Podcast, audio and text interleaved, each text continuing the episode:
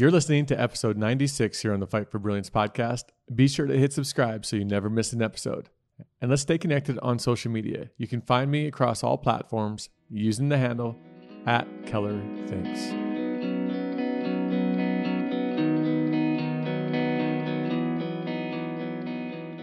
I wanted you to have a dad around, a dad that's going to be involved. I miss that. You know, I, I'm, my grandparents were all uh, deceased before I, I got to meet them. So th- that was another aspect of my life that I felt like I missed. I, I had no idea what it's like to have grandparents. And so when my dad wasn't there all the time, and he was doing it to provide for us, but uh, I, When I got when I got to be a parent, I just, it was there. I wanted to make sure I'd be there.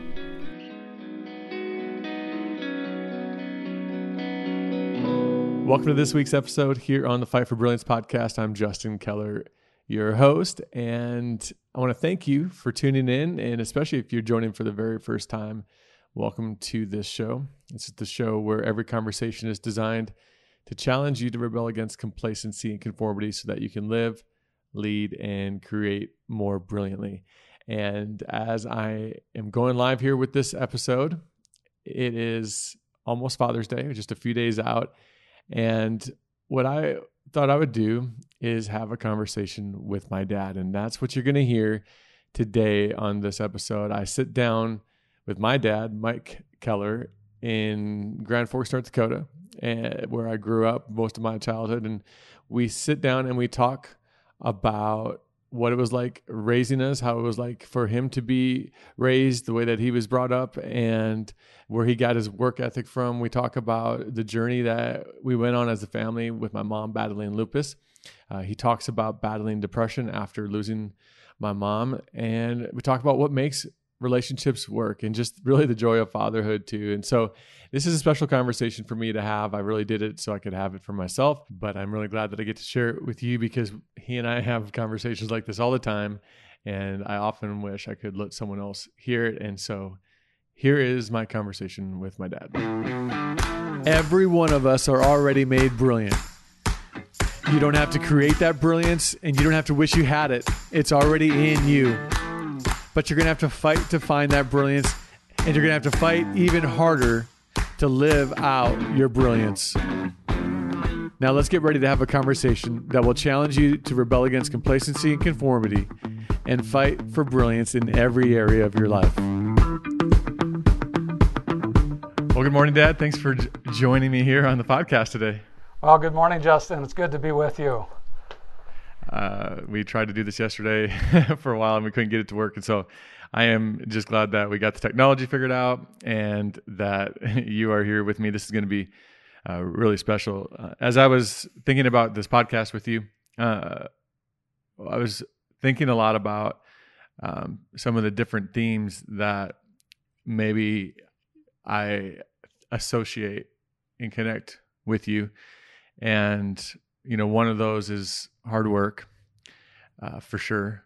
And another one would be, uh, you, I, you were an intentional father. It looked different than maybe what, the way I father London, but you were an intentional father, and then, uh, unconditional love, and then forgiveness. And so those are, as I thought about all these different things, uh, those were some of the major themes, I guess, that I associate with you. And, you know, other kids might have, my dad taught me sports, my dad, you know, you did teach me fishing and things like that. But the things that really, I feel like infiltrate other areas of my life now are, are those. And it's only been later in life that I'm able to point back and see you as, uh, as that source and, and, and an influence in that.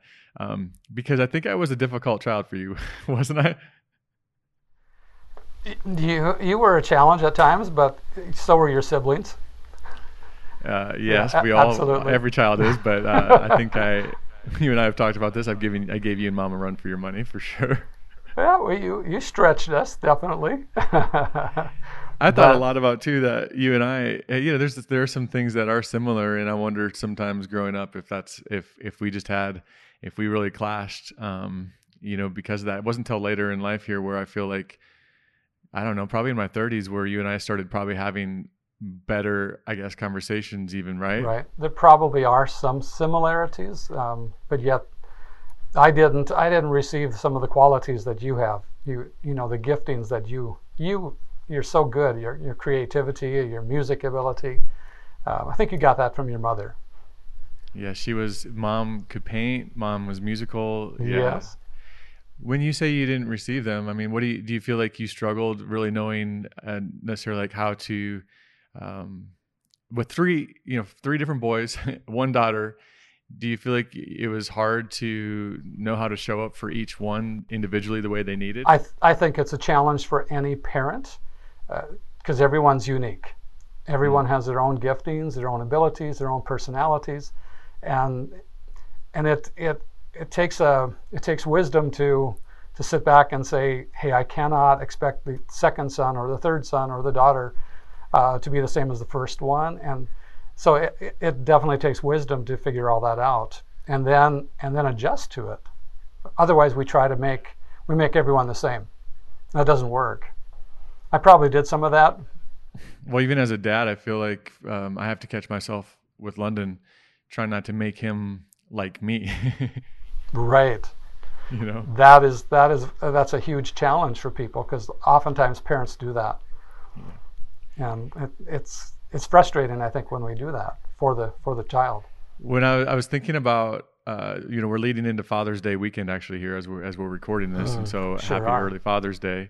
Um, Happy Father's Day to you. In true fashion, I did not send a card or anything. I have not ever been good at that. Uh, I hope you know I, lo- I love you, though. Uh, well, I've come to, should I say, not expect it. It's it's been it's been um, something you, you, I I trust your son is better at. Well, hey, when I do come through, it's pretty good. I sent you that grill for the and it really is. You yeah. make you definitely make up for it. I think the yeah, speaker right. last year. Yeah, so I do I do try to do it well a- when I do it. Absolutely. Yes, yes. But one of the things I was thinking about as uh, I thought we'd just start off a little bit on some of this fatherhood stuff be, just because of where this episode's landing. But, you know, with me, with London, as, I, as I've been thinking about things with him as a father, uh, I, I went into it with this expectation that I have to be all of these different things that he needs me to be. And uh, and it's been, I feel like, a progression of letting go of some of those expectations and realizing uh, I'm not the only important influence in his life uh, at all. And there's going to be other people that come into his life that give him something I can't. Um, but there's like this burden to be what he needs. And I, I remember you telling, I want you to share it uh, when you felt that burden first, when you became a dad, because I would have never imagined what that burden felt like until it actually happened, and then it continues. But what was that? What did you feel when you first became a dad? Well, as I shared with you, when Andy was born, uh, when I went home to the hospital from the hospital that night, sat on the bed. Of course, there I am all alone, and it, this overwhelming sense of responsibility came upon me. It's like, oh my goodness, I have a child to take care of now, not just a wife. I've got a child, and you know what a privilege it is for parents to mm. to raise a child, but there's a huge responsibility that goes along with it. And so it was like a heavy blanket was dropped on my shoulders, and thinking, what what am I going to do now? Um, and so we, you know, I really I really had to call out to God and say, I need wisdom. I've never done this before, and uh, you don't you're not born being perfect. And you don't have all the knowledge. So uh, it, it was overwhelming at, at times. And then it, that happened too, you know, not only a second son, a third son, a fourth child, a daughter. And it's like, oh, this is getting bigger all the time. Yeah, and all that within eight, so it, it, eight years, really roughly, eight, nine years. Exactly. It was an adjustment I had to make all the time. Do you, have you thought much about, you know, I know Grandpa Joe, your dad, uh, did the best he could do as a dad, but I also know there were, there were, there were gaps as far as, uh, maybe uh, the example of a father that he, he was, and, and that you had to lean on as far as carrying that into your life as a father. So did you feel that at all, that, that gap that, okay, I haven't really seen this done either. So it's even harder without that example. Did you feel a gap? Definitely. Uh, you know, with my dad, he did. He did everything he possibly could. Um, I think I shared with you, with nine children, and I'm the youngest. Uh, he kind of ran out of gas. Uh, he showed he showed everyone how to do things, how to how to overhaul engines and do all these things on the farm. And when it came to me, it's almost like he expected me to know it yeah. without without training me in that. And it just happened. And so, and then he was gone. He worked for the railroad also, besides farming in in my last three years on the farm. So he would leave on a Monday and come back on Friday nights. And so I, I did not have my dad, you know, his presence, uh, his wisdom, his all the experience he could give me. Um, so my mom had to do probably both jobs of, of parenting. And I and I think, I look back, I wish I would have had more of it. Well, I was I was thinking about something because um, it's interesting you bring that up, that he would be gone during the week and then back at the end of the week.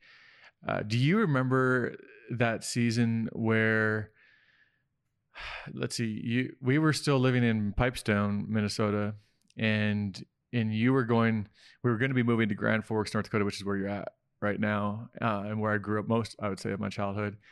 Do you remember that season where we still lived in Pipestone, yet we were going to be moving to Grand Forks, and you were doing some of that back and forth? Um, you know, you were still pastoring at the time, and you had the flooring business that that you were running.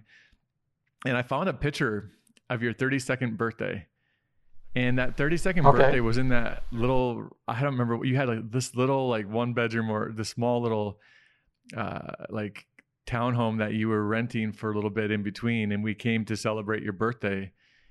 Do you yes, remember that? You did. I remember that. That season when you were going back and forth, you this you made a decision to say, okay, this is where we need to be. This is where we're going to be. This is what's best for our family. Um, did you was I would imagine that season was hard for you, and I was wondering if you wrestled with being gone from us and making that decision to to do what you knew was right for us, even though it was tough. It was extremely difficult. It was emotionally challenging for me because I was alone. And to know that I left my wife with four children, uh, you know, by herself. And so it was, and then and then the, I, I did everything I could to provide. I mean, I stayed in probably the worst hotel or motel you could possibly live in. They finally condemned it the other the other day. Uh, but it, it it was it was lonely. It was, but yet the responsibility is like, I must do everything I can to provide for my family. Uh, it, it was one of the hardest times I think in my life to be apart from all of you. It's I think about that because uh, that's one of those things that, you know, most people look for the easiest decisions. What's the most comfortable, you know? And uh, would you give that credit back to maybe your your dad even, or where would you give the credit to, like, that conviction to do what you know is right no matter how hard it is? Where did that come from in you? Is that the farm boy in you? Yeah, well, it is. And, you know, I think it goes back bef- much before, you know, my dad. Our our heritage, uh, we we are Germans from Russia. And, you know, it wasn't royalty at all. They were farmers. And they had a very, very hard life, and so they knew how to work. And so they they passed that down to every generation. Well, that's where my dad came from. And so he knew how to work very hard, and so did my mom. It was just, they didn't think about it. They never complained about it. It was it was what you do. And it was, so we all developed that, a good work ethic. And, and I think I, that was passed on to me, and I see that in my own my my, my own children, that you you got it too. And I think it's a very critical thing, especially in the day we're living in right now, um, to have people who are disciplined in their work.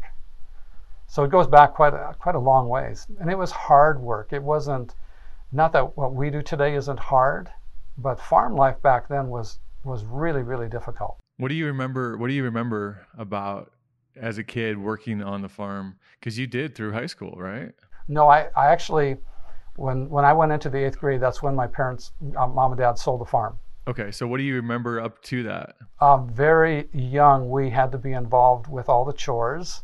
Uh, we we had a little of everything. We had milking cows, we had chickens, we had, you know, some sheep, we had a couple pigs. We could have survived without any grocery stores, because my mom had this garden, probably larger than most people have, you know, lots for their homes. And she grew everything. They can't. She canned everything. They they pickled what they what they could, and so we were we were, you know, self-sufficient in many ways.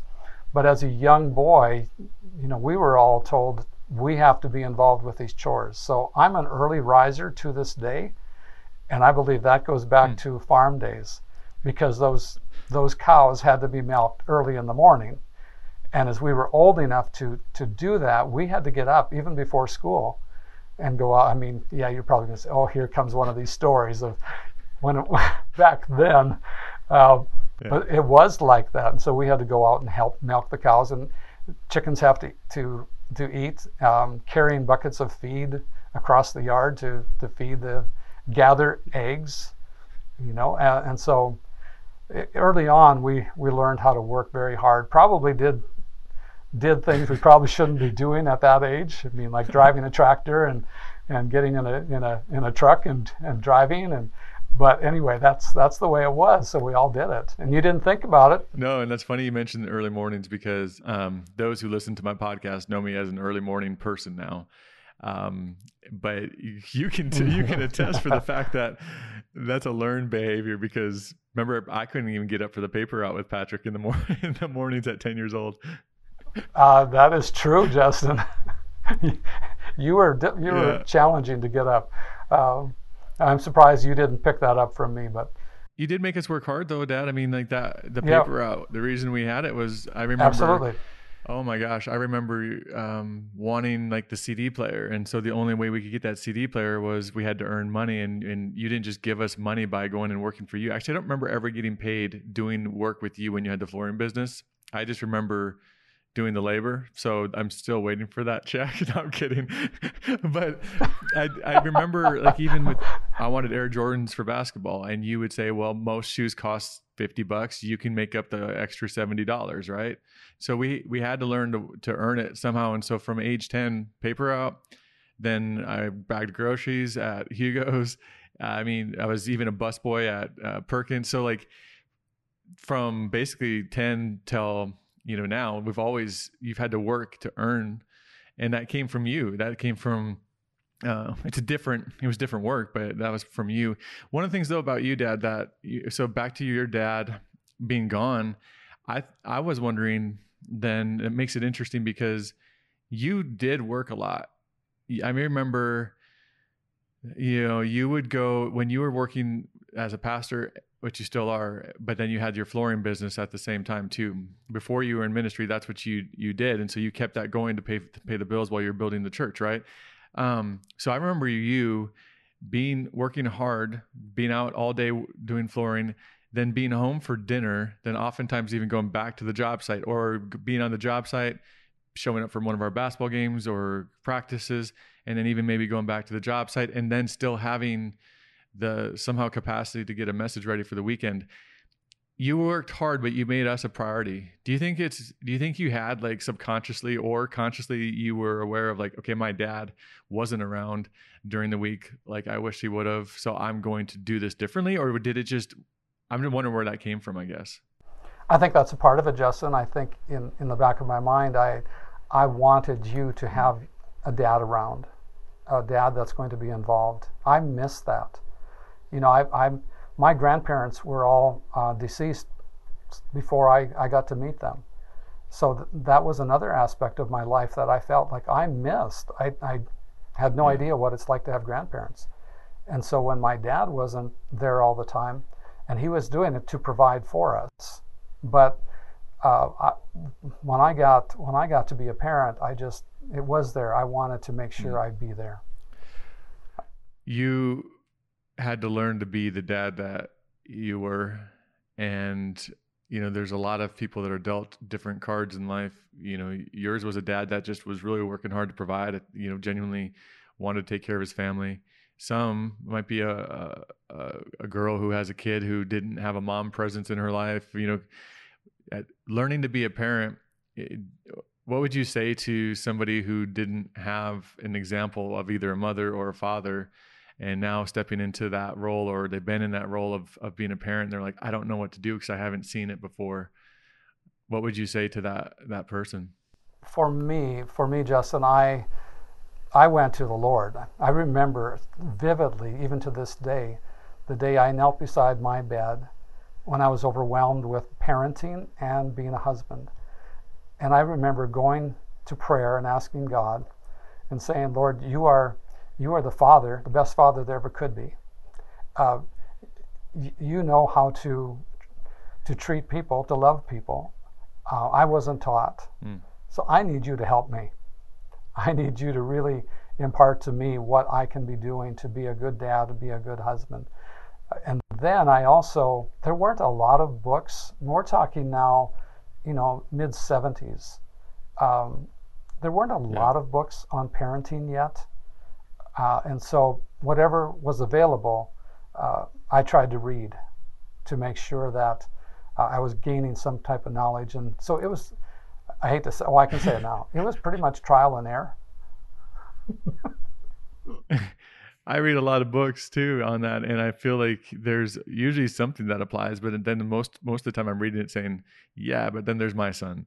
And it's like daily a new playbook has to be written for, for this kid, right? And so, right. so, but did you have people though too in your life at all? Oh, I uh, I did. I, I tried to find couples or, or young families that were um, experiencing the same thing, but then some older that yeah. that were successful, and and so I tried to glean as much as I could from from other people. What's something that you miss about having all the kids home? I mean, I'm sure there's parts of life that are good to be, uh, you know, move past those seasons. But, you know, what's what's something that you actually miss about everyone being home as kids, as little kids in the home? You know, just being together. I mean, you had the the contact, you had you know, yeah. communication with each other. Uh, you know, the younger years, they're really a lot of fun. They're, they're a lot of work. I always tell parents, enjoy Um, your kids when they're under ten. Really enjoy that, because there's a huge shift that takes place once they become teenagers.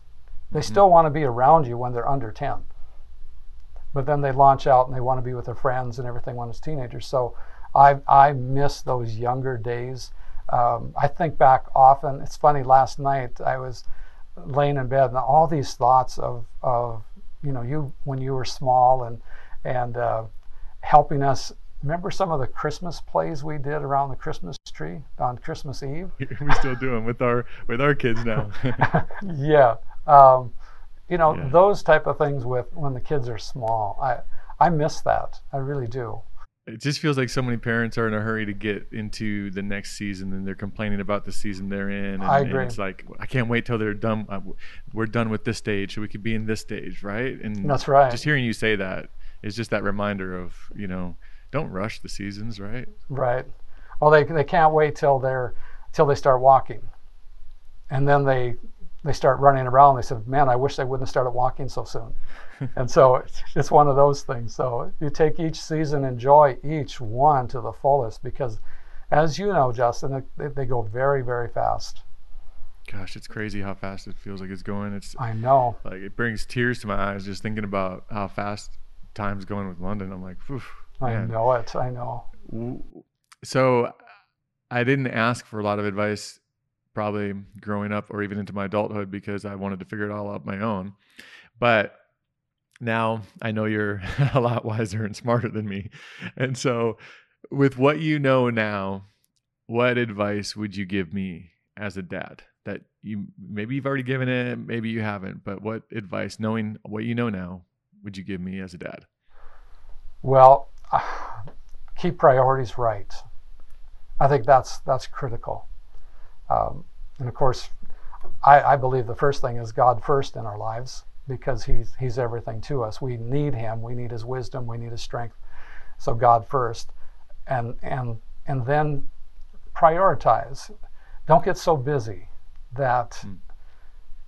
that you let the days go by, the weeks go by, the months go by, um, because we don't want to live with regrets. You know, we want to make the most of each day. I think sometimes we try to do too much in a short season instead of just enjoying where where things are right now. Mm. And so priorities is is critical, setting the right priorities. Um, s slow down a little bit. We're in a oh, it, we're in a world now that's it's just nonstop. It's like mm. the, the word is busy for everyone, and we need to somehow slow this slow this down. No, I, I think that's so good. When you talk about priorities, obviously I've been married and now divorced, and, and maybe I'll be married again at some point. Um, but something that I remember from you that uh, was you often would either tell others, we had the, I, here's what was beautiful about uh, being raised in a pastor's home. I mean, it had its challenges, obviously, but but one of the good things that came from it is we got to be the uh, kind of fly on the wall a lot of times, watching you navigate relationships and other things with other people. Even if you didn't know we were listening in or crawling to the top of the stairs to hear those conversations going on, or that was happening. And, but, or whether it's the messages you were preaching on weekends, I always remember on the priority level that you talked about God first. And then if you're married, you actually put that spouse next before kids. You know, a lot of, a lot of people will just take the blanketed uh, God first. People will say that, um, even many people, and then they'll say family, but that just lumped the spouse and the kids all together and didn't, didn't prioritize one or the other. And so I can, I just, I remember that always from you, that, um, that, but what's, why is that important? The spouse, then kids, to you, because that's something that you, I remember you preaching. Mm-hmm. I and I believe in it, and I preach it today, because the family, the core of the family, is made up of, first of all, the husband and wife, the mom and dad. And so if that's strong, that's going to come down to the children. Mm-hmm. If there's if there's contention, there's strife, there's fighting, uh, that will trickle down to the kids. It's it's much like our nation. A nation's only strong as the citizens of that nation. And so sometimes we are trying to, to improve in the wrong areas. So the strength must come from the core relationship, and that is, that's the husband and wife. And so that's that's why I, I preach it, yeah. I, I believe in it. Let's talk a little bit now about, um, let's move into talking about you and mom, as we're talking about husband and wife here now. And you guys were married for thirty-four years. Before mom passed away. And I always talk about the love that you two had as just this ultimate example. I mean, there's definitely, uh, even seeing such a good love, with that can come some hurdles that you just put this really high expectation, unrealistic expectation, probably even on, on relationships. But at least there was like this really high standard, uh, that I'm aiming for and, and desire, at least a lot of elements of it. Um, I want to talk about that, what made you guys strong and all that. But first, I've I've thought about this a lot lately. It's just how different you two were, uh, and even just your backgrounds. Like it's it's really kind of uh, funny to think about. I mean, mom was this pageant girl. She was this cheerleader, you know, and this city girl, and just a different. She was raised a lot different. Exactly, she was. So take me back. As they say, I married up. Yeah, you married up. You outpunted your coverage, is what we would say. So, uh, I just uh, I don't remember talking much about this, but how did you guys meet again? Well, we and we were high school sweethearts. Yeah. So we actually, the first connection was in a science class, and there was something about, I don't know. There was a picture of someone with six fingers, and yeah, I haven't thought about this for so long. And so we both had seen that, and for some reason we, I don't know, we, we laughed about it. We, uh, and so we always brought that up. You okay. know, six fingers was something. Uh, so we met in, you know, we didn't have large class uh, classes, so uh, that's where it all started. When did you, when, in high school. When did you first ask her out? Well, how many times did I get denied, are you asking, before it happened? um, well, I worked at a, a um, Kentucky Fried Chicken. Well, back then it was called the Big Boy. Okay. So they had Kentucky Fried Chicken, and they, they had these burgers, um, cutie flies, they called them. And uh, so I worked there one summer. Well, she and her family loved that, so they'd always come in. And so I'd try to get up by the counter when she came in. And uh, so that's, I think that's where I started dropping the seed of, you know, would you like to get together sometime? And uh, so that, I think that's where that started. It took me some courage to do that. And I think part of it too was, as you said, we, we came from totally different backgrounds. Mm-hmm. And here I'm a little farm boy and she, she's a city girl. Yep. And, and so, yeah, I was a little intimidated, especially with, you know, her big brothers. I mean, she's the youngest also. And uh, and then her then her parents. Yeah. No. I mean, we'd pull up in the driveway when I did take her out for a date. And as soon as I got on the concrete, the lights would start flickering. Outside lights. It's Papa like, would do that? Okay. Oh, yeah. Or no, probably Grammy. Okay. Yeah. Oh, yeah. That, those lights flickered. That meant you better get in here real fast. No, make it out in that car, Dad. No, that's right. All right. So this is a, this is something that I, I don't think I've asked you, and uh, it's a it's a question that a lot of people have, especially if they're dating and, or you know, and and so on. Would be, uh, how did you know that she was the one? I think I think the more time, and we were young. I mean, we were, like I said, high school sweethearts. Well, you got married too at eighteen, nineteen, correct, or nineteen, twenty? I was nineteen. She was eighteen. Yeah. Yeah, that's young. Uh, she, I don't know. The more we, the more we spent time together, it's it's like, for me, and I think it was the same for her. There was this, I, there was just knowing on the inside. It's like I, I, I knew there, the day was going to come. I was going to marry her. Mm. Um, it doesn't happen for everyone. It wasn't this what some would call love at first sight. Uh, you know, we developed a friendship and relationship and. And just over time, I mean, by the time we were seniors, uh, there were conversations about someday getting married. Wow. And of course that came not that many months after. Yeah. So, so we just developed a relationship. I've always thought of you and Mom as being really well aligned, and maybe that's just because you guys made that decision to um, not show us anything different. But uh, w- what I was wondering about was, when you guys did get married, uh, did you did you talk about or uh, discuss what you really wanted life to look like together? Did you start out with that alignment, or did you just say, we want to be together, we'll figure the rest out? Uh, to be honest, I think it was more of the latter. we we will figure this out. We love each other. we will we'll be happy. We'll work it out. Now, I wish I would have had a five, ten, fifteen you know, your plan for her, but I didn't. Why do you wish you would have had that? Um, well, I think it brings a little bit more security. I, I think I think women need, wives need security. That's one of their greatest needs, I believe. And so, but, you know, we were we were just kind of naive, I guess, in all this. We loved each other, and that love was strong enough to say, no matter what happens, we're going to make it. Mm. I remember when when I moved to we moved to Brookings, South Dakota, because I'd been working for my. one of my brothers in Minot. And then when we made the move, I know that was very hard for your mom because she's going to leave her family. Mm-hmm. And, and that was the first time. And I remember Papa came came to me and he said, uh, Mike, are you going to be able to take care of my little girl? Mm-hmm. And and I said, I promise you, I will always take care of her.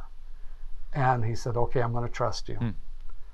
And And so that's what we did. We just, every time it was it was trust that, you know, God's going to provide, we're going to be happy, and and uh, things will work out. Do you think there's some benefit though to uh, to the, like, is there a balance, I guess, maybe between the trying to have to have it all figured out and, and guarantee this is what our life should look like versus uh, the other, where you guys just had a foundation of, look, I know I want to be with you no matter what, and let's figure it out. Do you think there's you know, some benefit even to that? You know, looking back, Justin, and seeing how things are today, a lot of couples wait till they're almost in their thirties to get married. Looking back, I wouldn't have changed anything. Yeah. Yeah. Because number one, you get to be parents when you're younger. Mm. Um, and I, I don't know, I just, I think it was good. I think we, we knew we didn't have everything figured out. You yeah. know, when is, when is it enough? You know, that's what I always ask couples, when is it enough? When do you feel like you're ready? You know, is it, does it mean so many dollars in the bank? Does it mean so many years old? What, what, what does that look like? And, mm. and how do we ever start defining that? So I, I think it, I think it's good. Um, I think maybe some people would disagree that people should wait a, quite a while, but I think there's benefits in getting getting married a little bit younger. Maybe not nineteen and eighteen. Yeah. Yeah. No, but you're, I like that, that it's just, you know, even hearing you talk about that right now, just um, how do you end up defining it, you know, and the, tar- and the target always keeps moving probably if you keep trying to delay it, right? And so, um, yeah, no, one of the things too, Dad, that uh, I, I, I wished I had the same patience you have, uh, the same level of kindness that you have. I feel like those are things I've had to really learn and have had to painfully learn them by not being that way in different times of my life. And, but one of the things that is, I was curious about is I never heard you raise your voice with Mom. I mean, so at least you didn't in front of us.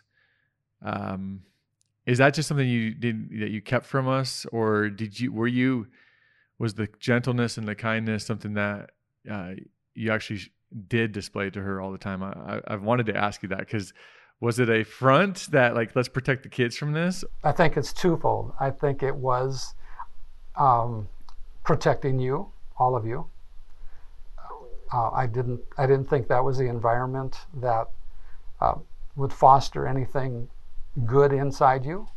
Uh, I heard my dad raise my voice a lot. Raise his voice? At, at different, yep, in different situations.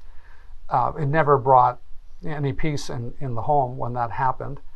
Um, and if, you know, your mother and I didn't always agree with everything, on everything. We we definitely, we had our own opinions, and, and but we tried to get to a place where we would, um, we would we would be in agreement.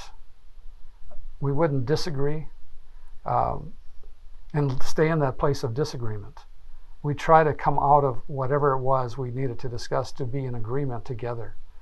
And, and I think that's a key in, in in marriage. So if you kept that from us, did you, I guess two two things. One would be, uh, did you guys get upset toward each other? Because I personally, I grew, I grew up probably to this day, even still feeling like, wait, is it normal to get upset? Because I don't remember seeing them get upset. So I want to know, did you ever get, did you guys actually ever get upset with each other? Um, and then two, how did you resolve things then? What was your strategy? Because you did keep it from us. Yeah. I think both your mother and I had a weakness. Okay. Uh, we probably, and I didn't discover this till later on in life, um, probably just a few years ago. And that is, I think we were both passive aggressive. Okay, so your mom was a peacemaker. I mean, she tried making peace in her with her siblings. She always, she carried this load of, if, if there was any turmoil, she wanted to fix it. Yeah. And so so she was that peacemaker. Um, and, and myself, I think I, I'm a little more passive aggressive also. I think it's not a good thing. So we did have, we did disagree with each other. We never yelled at each other. That I can tell you, we we never did. Were we upset with each other? Yep. There were times your mama was upset with me. Mm.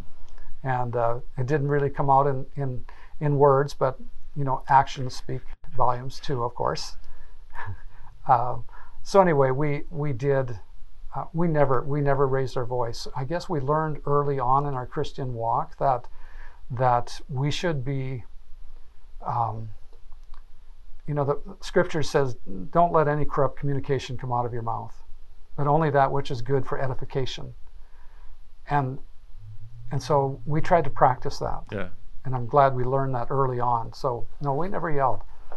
That's interesting. I've never, ta- uh, we've never talked, you and I, about uh, you being passive aggressive or mom. And, and I'll tell you as a son, like those are things I later in life have thought a lot about, is that uh, like, and this is a really funny example, but uh, German chocolate cake. Okay. Mom used to always make you a German chocolate cake on your birthday. Right. Right. And I, and I, I, for years thought German chocolate cake must be my dad's favorite cake. We were all having, sharing fun stories of mom after she had passed away. And you ended up disclosing to us that German chocolate cake is not, in fact, your favorite cake. Why didn't you ever tell mom? I appreciated what she did. You know, I, I can, I can roll with it. You know, that's a, I like to say, you know, we don't sweat the small stuff, because really it's all small stuff. It's all small stuff in the big picture. Mm-hmm. And so I think you can get so technical over the s- small things. You know, it's kind of like when we first got married, it was the, you know, about rolling the toothpaste instead of just, you know, if you squeeze it or yeah. roll it, well, ends up, those are small things. They're not worth the battle. And so you, you compromise. We get too picky. Is that ultimately in relationships or with people? I think so. It's funny you said that, because I don't remember a lot of things that like advice you gave me. So, you know, I, I don't think of you as the dad that always had the one-liners. Unfortunately, like London, you know, has a dad who comes up with slogans for a living. So he'll probably like have axiom after axiom that he has to try to live by. But right, uh, right. But I do remember two from you, and and one of them was uh, always think the best of others. I, I don't remember why you told me that or how many times you said it, but it's just something I remember. And then don't sweat the small stuff, and it's all small stuff. Those are, it's funny you just brought that up, because that's something that I b- remember and reference a lot. But on the flip side, though, as you talked about being passive aggressive. Is there, how do you balance, I guess, then? Do you wish you would have, one, probably been a little more assertive, and there's a benefit to being more direct and honest in relationships if you do it with loving and kindness? And then how would you balance, though, being assertive and, and, and saying what you need and want versus, you know, the times where you should comp- compromise? Because do you believe that compromise is important in a relationship too? Very important, very important. So how do you distinguish the difference, I guess? Yeah, I think what happens for those of us who are passive aggressive, um, there's there's a real art of learning how to overcome that, because I think what we can do is is we we want to say something, but we're almost afraid mm-hmm. to, so we just stuff it. And you know the old saying, you lava only boils so long, and pretty soon it erupts. You know, that volcano will erupt. And I think that that can be a quality, unfortunately a bad one, of passive aggressive. And so when we come out and finally address something, it's it's it's too late, number one. And it, we're probably letting too much come out then. We probably, we we combine four, five, six, ten things. And so then we spew this hot lava out at one time. And that's mm. that's damaging. So it's really about communicating sooner than later. I still have to work at that. Yeah, you and mom, uh, you know, obviously raising four kids is a challenge in its own. Um, you, you know, we didn't come from just super, you know, wealthy background. And so, you know, you had to work hard to provide for us, and you gave us a great life, uh, but you had to work hard for that and made sacrifices so mom could be home and raise us at the house, which is something I'm so grateful for. Uh, yeah, so I probably should say thank you for that to you, which I don't know if I ever really have, but you you provided that, right? And I, I only can say that now because I remember when, when I was first married, that's that was my desire, was to see Anna be able to stay home and, and London have a mom home with him. And I worked hard to make that happen. That was like, that was the goal. That was the target. It wasn't the house we would buy. It wasn't the cars we would have. It was make enough so she can be home as a mom for our son. And uh, so, um, but one of the probably obviously most uh, influential things in, in our lives as kids, and yours together as a couple and you as an individual, uh, would have been mama's battle with lupus. Because, you know, I was twelve when we found out, and um, it really, it limited uh, some of the ways she was able to experience things in life uh, with us. And, you know, now being, having been married myself and being a dad, um, it, it just puts a different lens on it in the way that I see what it might've been like. And so what, what was it like for you, if you don't mind me asking, cause I, it, but when you and mom found out and you actually had that diagnosis, you'd been through all the testing to, to realize, okay, this is what is going on. Do you remember like what, what that felt like for you two? I think initially it, it was, you know, we were both very concerned because at that time there weren't the treatments like uh, yeah. there are today. Um, but we purposed that we were going to to work through it together to find out what help is available. Uh, and that's why, as you know, you know, we sent your mother down to South Carolina for treatments that were um, unconditional at the time. Uh, unconventional. Unconventional, I'm sorry, unconventional and, and, uh, and experimental. Uh, yeah. And so... Doctor Doctor Medenica. Doctor Medenica, yes. I remember. And, and whether it was to Hilton Head Island to see him, or there were some trips to to um, Denver when she needed plasmapheresis. And so each step of the way we had to we had to face it. And I, I think for your mom, it was there was more more fear, I guess, that we could call it, that she had to contend with. Anytime someone's dealing with sickness, it's the person that has to deal with fear more than than the other family members. So we did everything we could. I, I vowed to to do everything possible um, to see her through that. And those are difficult times. Yeah, I mean, just seeing, you just were... like knowing how hard you worked, you know, obviously to provide. And then it's a whole nother mental and physical and emotional uh, exertion to navigate this with mom. Knowing all that, Dad, I just, yeah, I don't know how you held it together. Um, and I don't know how you guys stayed together and stayed strong through that. Because wasn't it one of your doctors that said most of the couples that go through extreme um, He said over sickness, fifty percent usually get divorced. That are going through um, serious illnesses. Correct. Yeah. And it's it, to me that's just crazy that uh, the one you love, you would walk away from when they need you the most. Right. Right. I I couldn't comprehend that. Yeah, and you didn't. You know, for for me, it was a constant roller coaster of emotions. As a, as a kid, I remember um, getting a lot of calls like throughout, you know, into my twenties about, hey, mom might not make it through the night, and either trying to drive back home or not being in a place where I could get back home. Uh, even the the emotions of, you know, she needed a kidney, she would transplant, she was on dialysis. And um, I remember one time sitting in my office in San Antonio, actually, and I, she had got the call to get the kidney. And, but then on, were you guys on your way already when you found out one, it was like one protein off and that kidney wouldn't work? No, we actually were at the hospital in, in Fargo when we found out. So what about like um, ups and downs like that, you know, when, because I know for me, it was like this feeling of mom's going to get life now. And then no, like just was take. It felt like it was taken away from her again, even though it wasn't hers yet. How, what toll did that take on you? It took, well, it, it took more of a toll than, than I realized. I mean, it was, it, it was a tremendous let, letdown for your mother. But I think what was harder than that one, you know, when I donated the, the first kidney, yep. Your mother felt so responsible that that one failed. Mm. I don't know if she ever expressed any of that with you guys.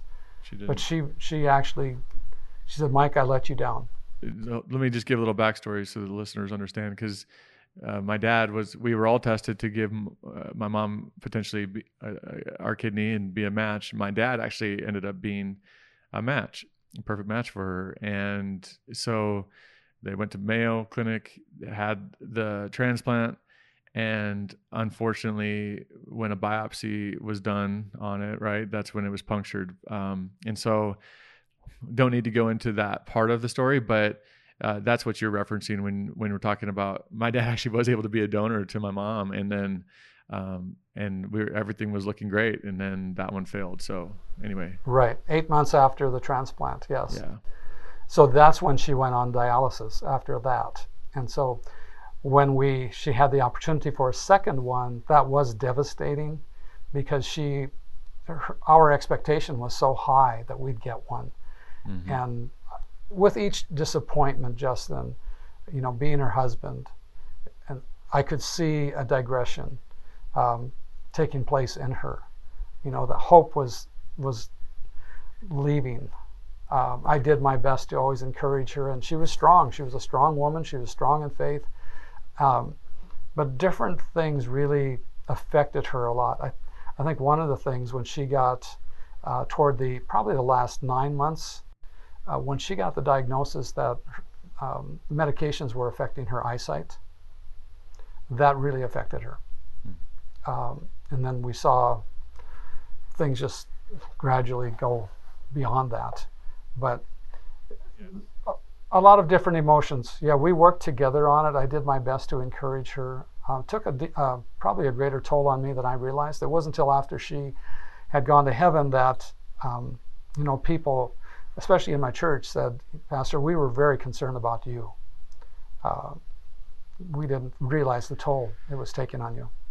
Yeah, I guess a couple things then that I was curious, I wanted to ask about that, would parlay that would be, have you had a chance to reflect on that season, uh, all that, all the ups and downs, and extract from it anything that you take into life now, um, whether that's, okay, I, I would do something differently, or I'm glad that gave me the gift of seeing this through that hardship. Uh, have there been different things? I, yeah, I don't think I, w- you know, would have done anything different. I'm a I'm a natural server, so I'm I'm it's it's easy for me to do do things. Um, I have to actually curb that a little bit and let other people do things.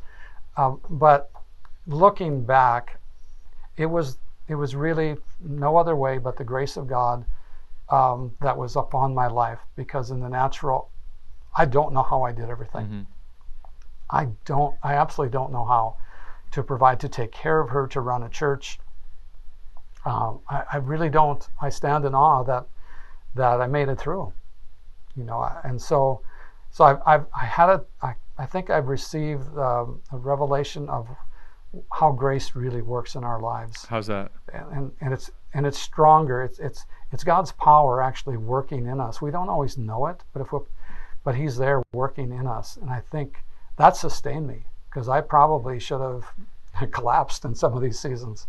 I remember one time the doctor, her doctor said, he looked at me. We were in, she was in the hospital, so he came to me and he said, "Mike, I'm gonna, I'm going to give you an order right now." And I said, "Really?" He said, "I want you to go home, hook up your boat, and go fishing." You need to just, I can see it on you. You need to go. You need a little break. So she, you, your wife's going to be okay. You just go get out of the city for a half a day at least. And so people were seeing it. I, I wasn't. You get so focused on wanting to help. You want the best for your spouse. You just do everything you can. And so hmm. I'm I'm grateful that I, I survived it. But I think it's the grace of God. Do you think you, uh, so it was...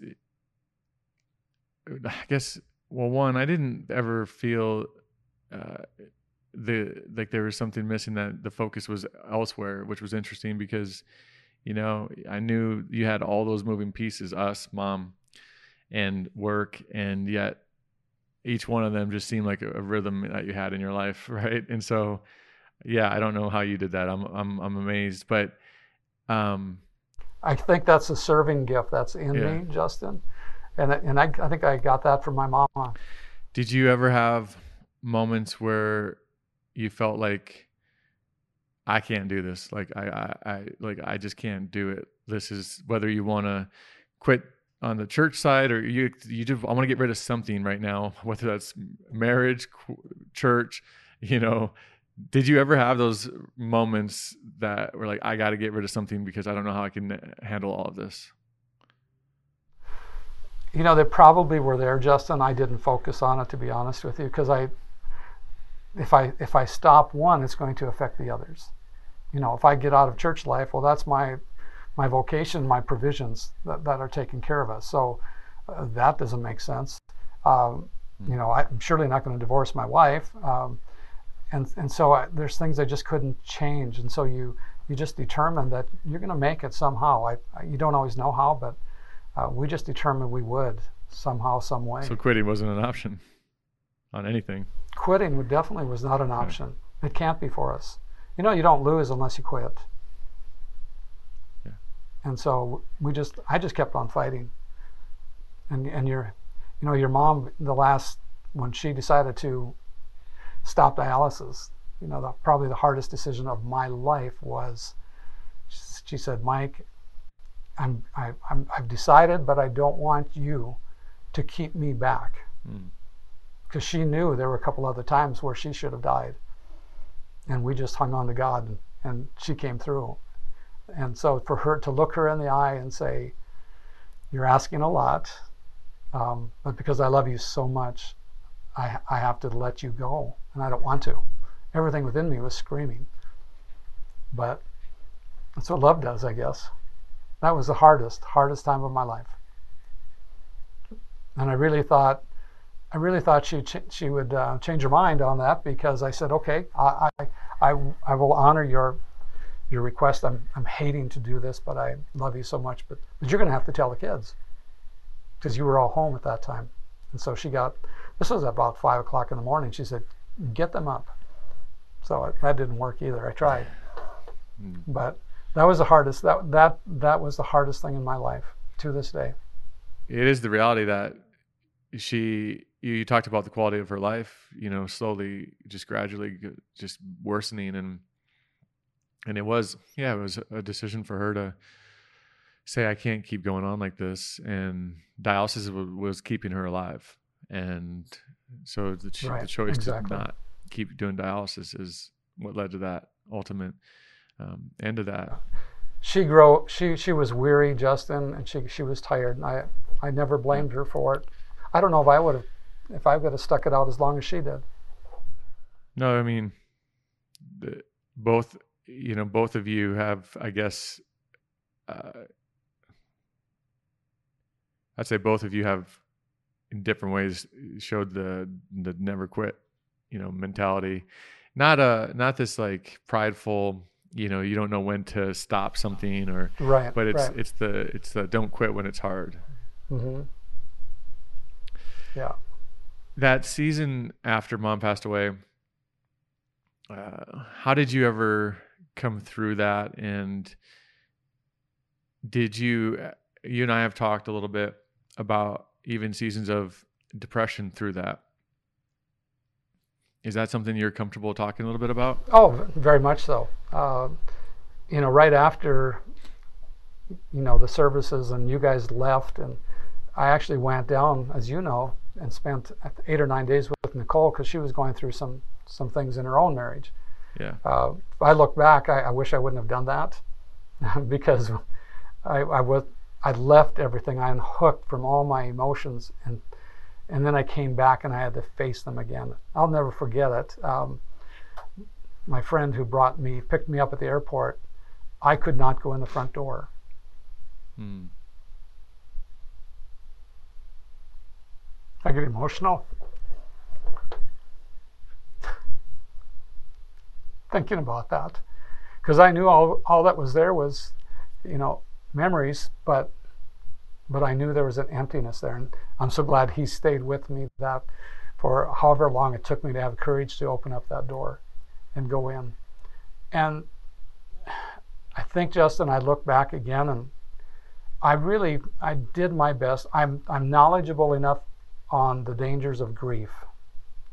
I've helped a lot of people over the years, but when you go through something, it's like you, I felt like I didn't know anything for a while, mm. but then I started, I started realizing that I have to be very, very careful not to allow that, the real deep spirit of grief to get into me. And so I did, um, I did deal with the time. I forced myself, I guess that's the best way, I forced myself to get through it. I did things that probably some people wouldn't do for a month or six months or a year. Uh, I remember going to the Hallmark store. Your mother and I loved going to the Hallmark store together. And and we knew the owner. And I remember going going in that Hallmark store, and I looked at the owner, and I just broke down. And I cried.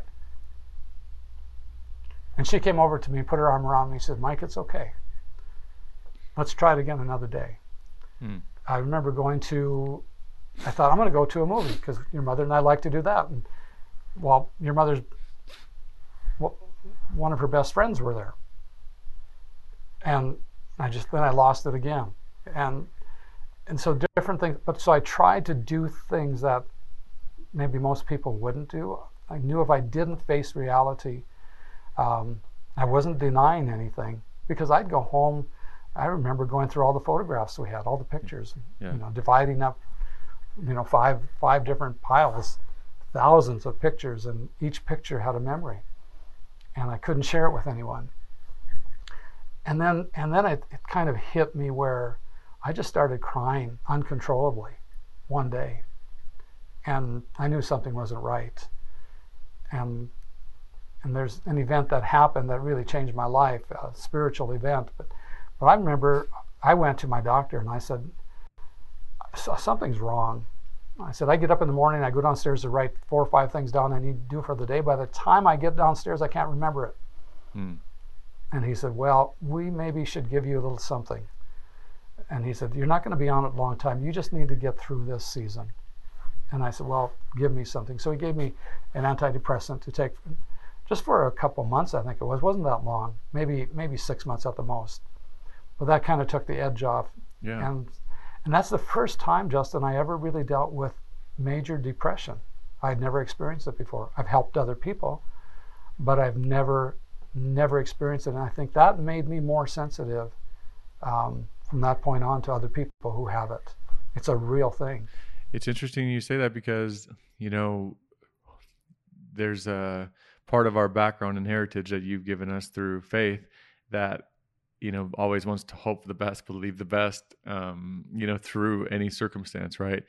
And I think that I've always, uh, as I've tried to dissect that later in life, I've I've realized that's the root probably of optimism for me in my life, ultimately. And, and a healthy uh, display of that faith is is optimism, that things c- can still be good when they're not, that things might work out when they're not looking like they're going to, right? Um.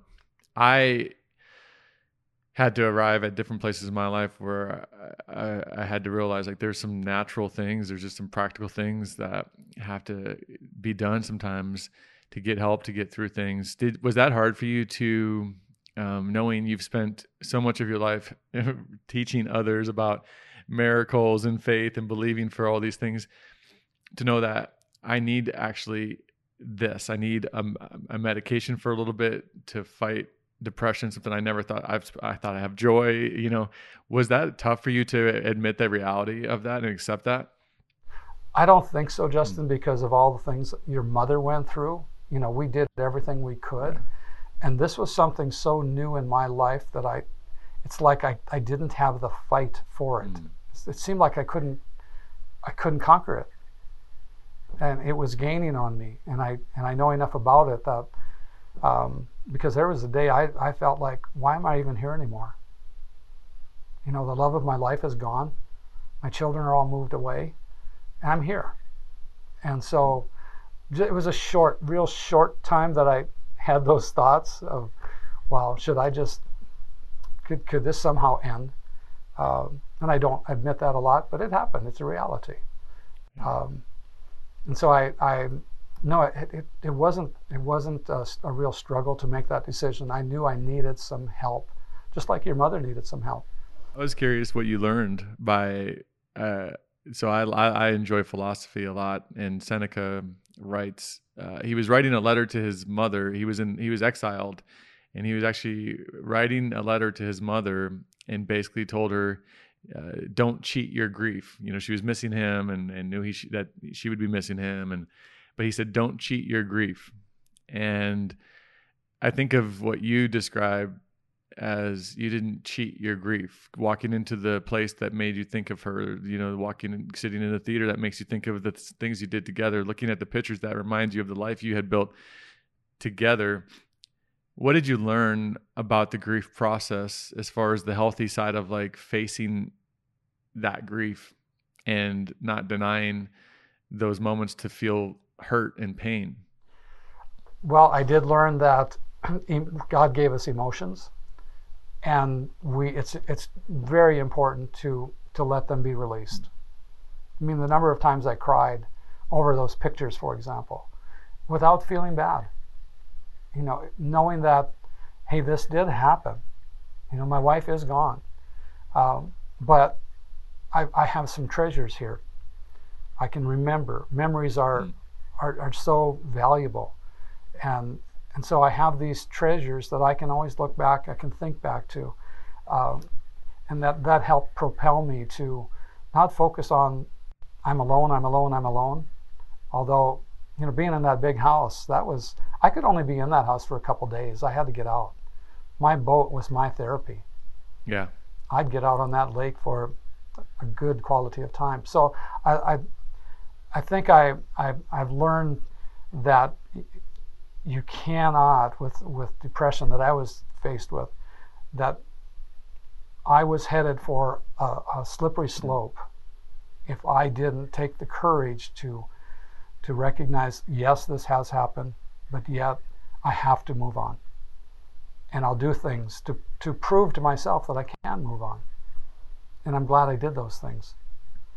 And I think that's why I recovered probably a little bit quicker than, than some. I wasn't denying it one in in any way at all. So it's um, but to be able to, I guess, celebrate like what you did have at least, and and honor that and cherish that, and um, be able to put that in the category of, and seeing that even though I, I don't have her here, look what we did get to have. That's a That's hard. I feel like I'm learning.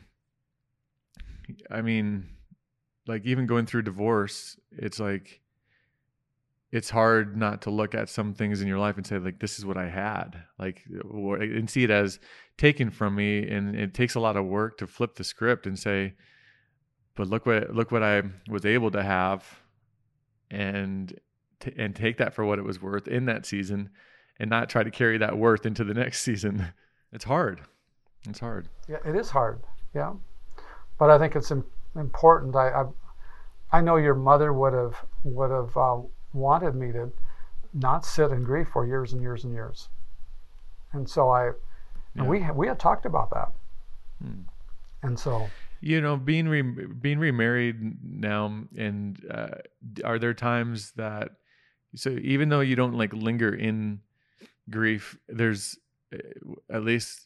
From what I've learned about grief is that it isn't a once and done thing. It's not a, it's not an event. It is something that uh, can, there's different parts of it that, or different um, displays of that, that, that come up. Mm-hmm. Right. And that's because th- there are things that trigger our emotions. That's why yes. that happens. Mm-hmm. Yeah. So, so even though you've remarried, there's times that you still, there must be times that you still feel, see something, think of something, whether it's even like us. Oh, absolutely. Think, yeah. Right. And so do you let yourself feel those for that moment then? Oh, absolutely. Or do you try to dismiss it? And no, just ignore it? no, I, I don't try to dismiss it. You don't, yeah. you don't just turn, you know, have a, have a relationship with someone for thirty-four years. Well, actually thirty-seven. um, and then flip the switch. It's, it's a part, it'll, those things are always a part of me, Justin. Will always be a part of me. So I, I never try to stifle them. Um, to talk to talk about your mother, I have no problem doing that at all. So it's I think it's healthy. Yeah, no, I agree. The what um, I appreciate you sharing all that because I, I know you and I had talked about that a couple probably a couple years ago now, or at least mm-hmm. a year or so ago, and um, and so I just appreciate you. Sharing that because I, I will say as a as a kid growing up, I I remember growing up feeling like I never see that side of my dad, and uh, it was more helpful to realize just the human nature of you that, that exists. And when I'm going through things later in life, and I, and so if anything, it's actually, that's something where I look at it. I want my son to see, even now, like, understand dad's okay with the emotions and, and, and experiencing different things, and, and, um, and sharing that with him. So he realized, like, no, these are, this is normal, and it doesn't become something that cripples later, but it's helpful for you to you share that stuff. The, I, with you and with you and mom, I think probably the last couple of things I want to close out on is, um, you've, you had the chance to build a great marriage with mom, but you've also had the opportunity to come alongside of probably at this point, hundreds of couples, right? Right. Right. Over the, over the years uh, that you've been right. in, in ministry and pastoring, and you've seen most things that couples go through, right, in different ways, right, whether it's uh, good or bad. And so I have a couple, I guess, questions for you. Uh, one would be, what do you think tears marriages apart? And I know it might not be just one thing, but uh, if there's something that you would say, there is at least a couple of things I would look out for that I think tears m- most marriages apart, no matter who you are. What consistently would do that? Well, I think lack of communication is going to be number one. That's that has to be at the heart of it. Number two, I'd say a lack of respect. I think couples, without really realizing, you can develop a lack of respect for one another. Maybe things that are done um, you don't deal with, and then they start, like I talked about earlier, being passive aggressive. You can continue to build those things up, mm. and so it really it really strips um, respect out of us, and that's never never healthy. So I, I think love and mm. respect are two critical things that have to be in a marriage relationship. Not just love. There has to be respect. What about when you, what if you find out that, let's say, let's say it's a, a wife to a husband, she says, I don't respect you because of, a lot of those typical responses would be, well, you should respect me. Uh, so you're not saying just respect them no matter what, right? I mean, is there, there's a personal responsibility that comes with that to earn respect, isn't there? Well, I think, I think again, it goes back to the communication. What, that has to be explained. What what am I doing then that's causing that? What can I change, first of all? Um, our tendency can be to get defensive. Um, and so rather than that, what what can be done? What can I do to change? Uh, and then make a, a conscious effort to, to think about that. When that does happen, my first move should be, I'm going to change that versus doing the same thing over and over again. Uh, there comes a point where, yeah, you know, respect, trust is earned. It, you know, really, really, you have to develop.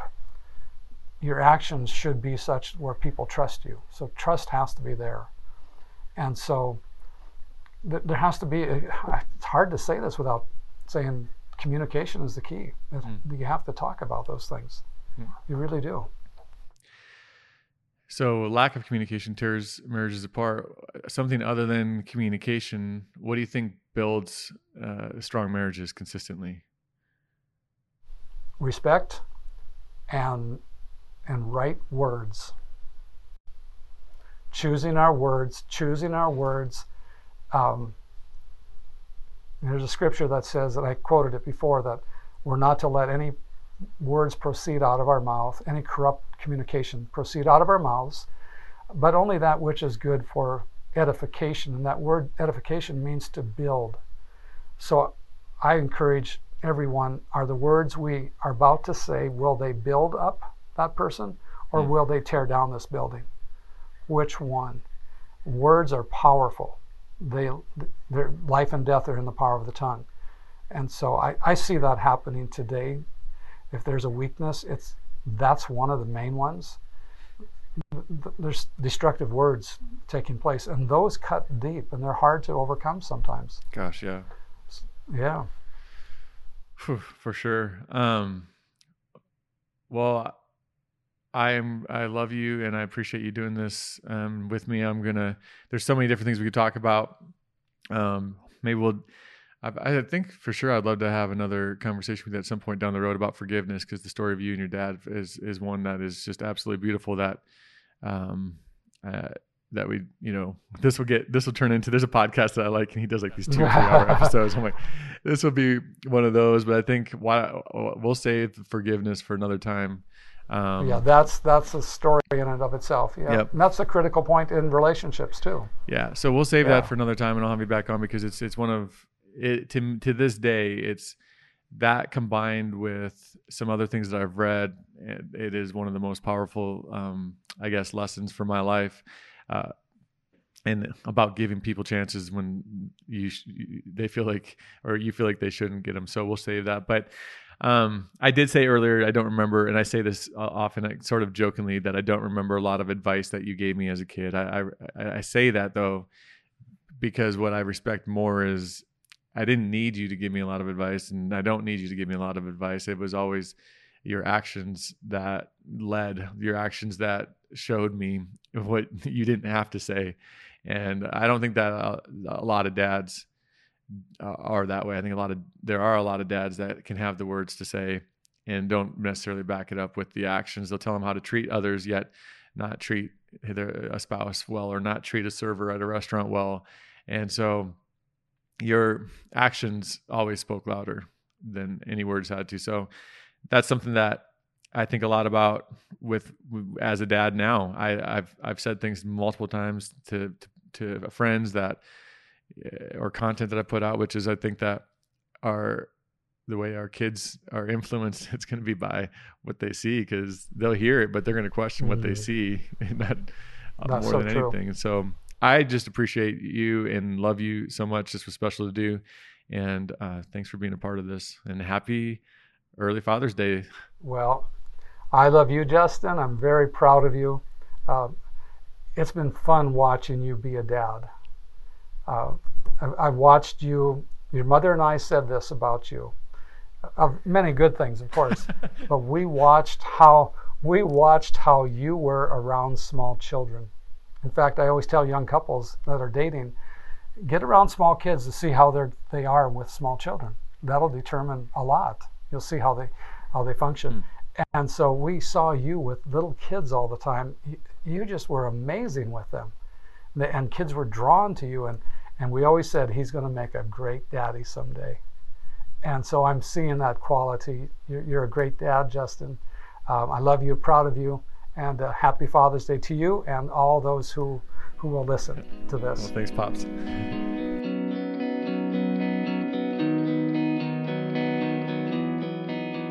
Thank you so much for listening to this episode. I really hope that there was something in there for you that was worthwhile. Uh, for you to listen to this. I know it was really a conversation I just wanted to have with my dad, but I also want to encourage you, if you're fortunate enough to have your parents still in your life, sit down, call them, pick up the phone, whatever it is, and have the conversations that you want to have with them. Maybe it's tough conversations you need to have, or maybe it's just like this, and you just want to learn more about what life was like, because uh, a lot of it just happens to us, and we don't take the time to actually go back and ask what things were like. And so if you're fortunate enough to have your parents around, have those conversations.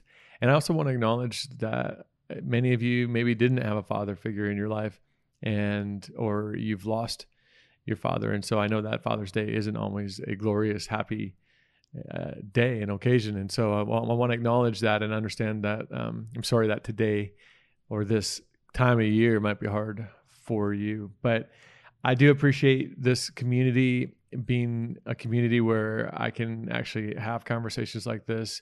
Uh, it was fun sharing on social media that I was going to, and, and there were many of you that were excited to uh, listen in on, on this conversation. So I'm just grateful for this community, choosing to fight for brilliance in every area of our lives. We are, there's a few more interviews coming up before we hit episode one hundred. So make sure you hit subscribe so you don't miss an episode. And if there was anything in this episode that really resonated with you that you think might also resonate with someone else, feel free to uh, share it with two or three people, screenshot it, share it across social media, however you like. I just appreciate everybody who's growing this community by sharing it with others. And if you have not rated and reviewed the show, would you leave a quick rating at least today. If you haven't rated it, just go rate the show. It doesn't take but a second. And if you want to stay on there for like maybe two more seconds, maybe three, just a short review would be really appreciated as well, as that just helps people know what to expect as they're searching for podcasts. So, all right, with that, I'm going to leave you with your weekly reminder that you, yes, you, you are brilliant.